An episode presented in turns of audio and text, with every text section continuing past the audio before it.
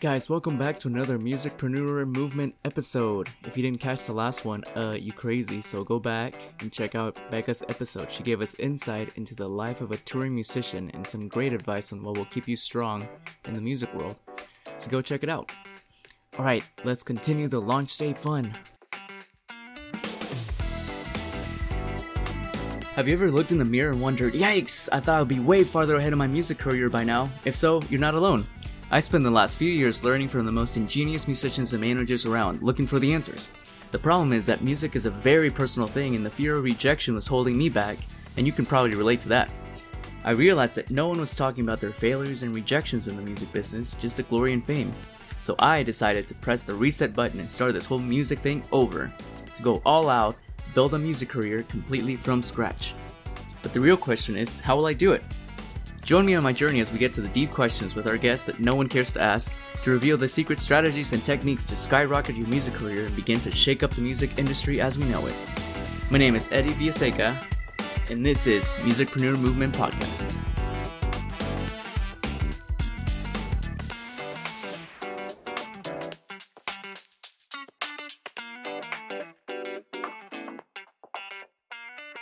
Our next guest is an artist manager, talent buyer, DJ, side hustle math tutor with a past life in corporate HR.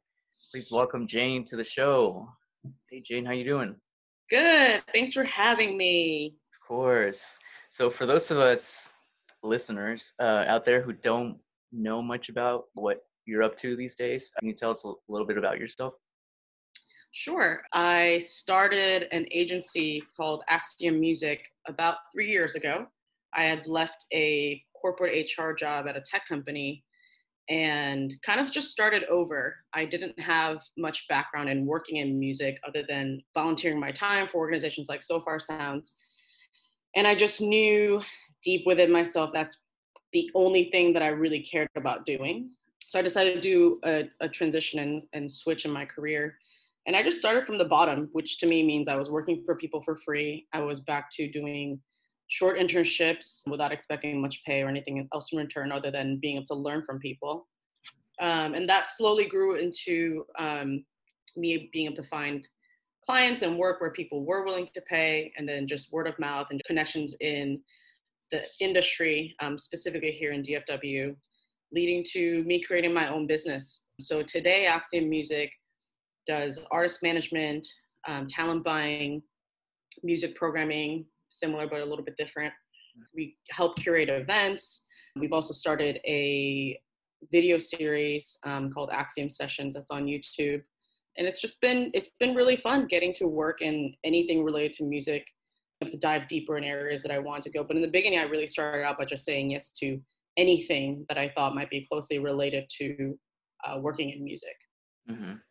Now it's actually going to lead me to my next question. Um, what would you say would be like your number one or one of the top things that you'd want to share with whoever is listening to get into the music industry? Since you've seen it from the other side the management side looking at artists like what would be something that you would want to see from them?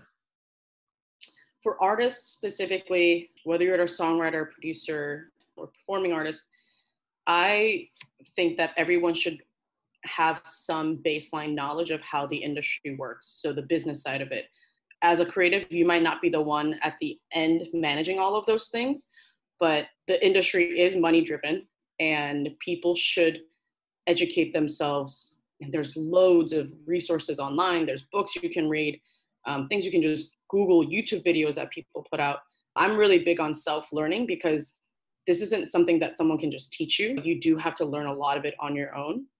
And even if it's uncomfortable for you or you don't like, it's not fun doing that part of the, the industry, I still think it's really important for even the creatives to know part of that because down the road, when you do hire a business manager, when you hire your own artist manager, when you hire a lawyer, you need to be able to keep up in those conversations and know enough to ask the right questions because at the end of the day, no one's going to protect your art as much as you're going to. Yeah, that's a great point because I know most people that I've talked to they're really good at their art, their craft. the business side, they might not see it as attractive because they're like, hey, I'm a musician. I shouldn't have to know about this. The managers can take care of it. So it's really important, I think, yeah, as well. But yeah, Jane, well, thank you so much for coming in, and hopefully we'll have you back soon. Yeah, I'd love to be back. Thank you so much. Are you guys enjoying the launch so far? I hope so. Make sure you tune in to the next episode because our guest is not only a producer who has worked with Snoop Dogg, but he'll also be sharing how he uses marketing to help him in his career, so you do not want to miss it. Hold up! If you gained some great value, make sure to rate, review, and share with someone you care about. As a thank you, I'll be doing a giveaway for $100 and or a free 45-minute music career coaching call with me. So if that sounds like something you like, take a screenshot of your review and tag us on your social media post to be entered into the drawing. We'll be doing this every month, so see you soon.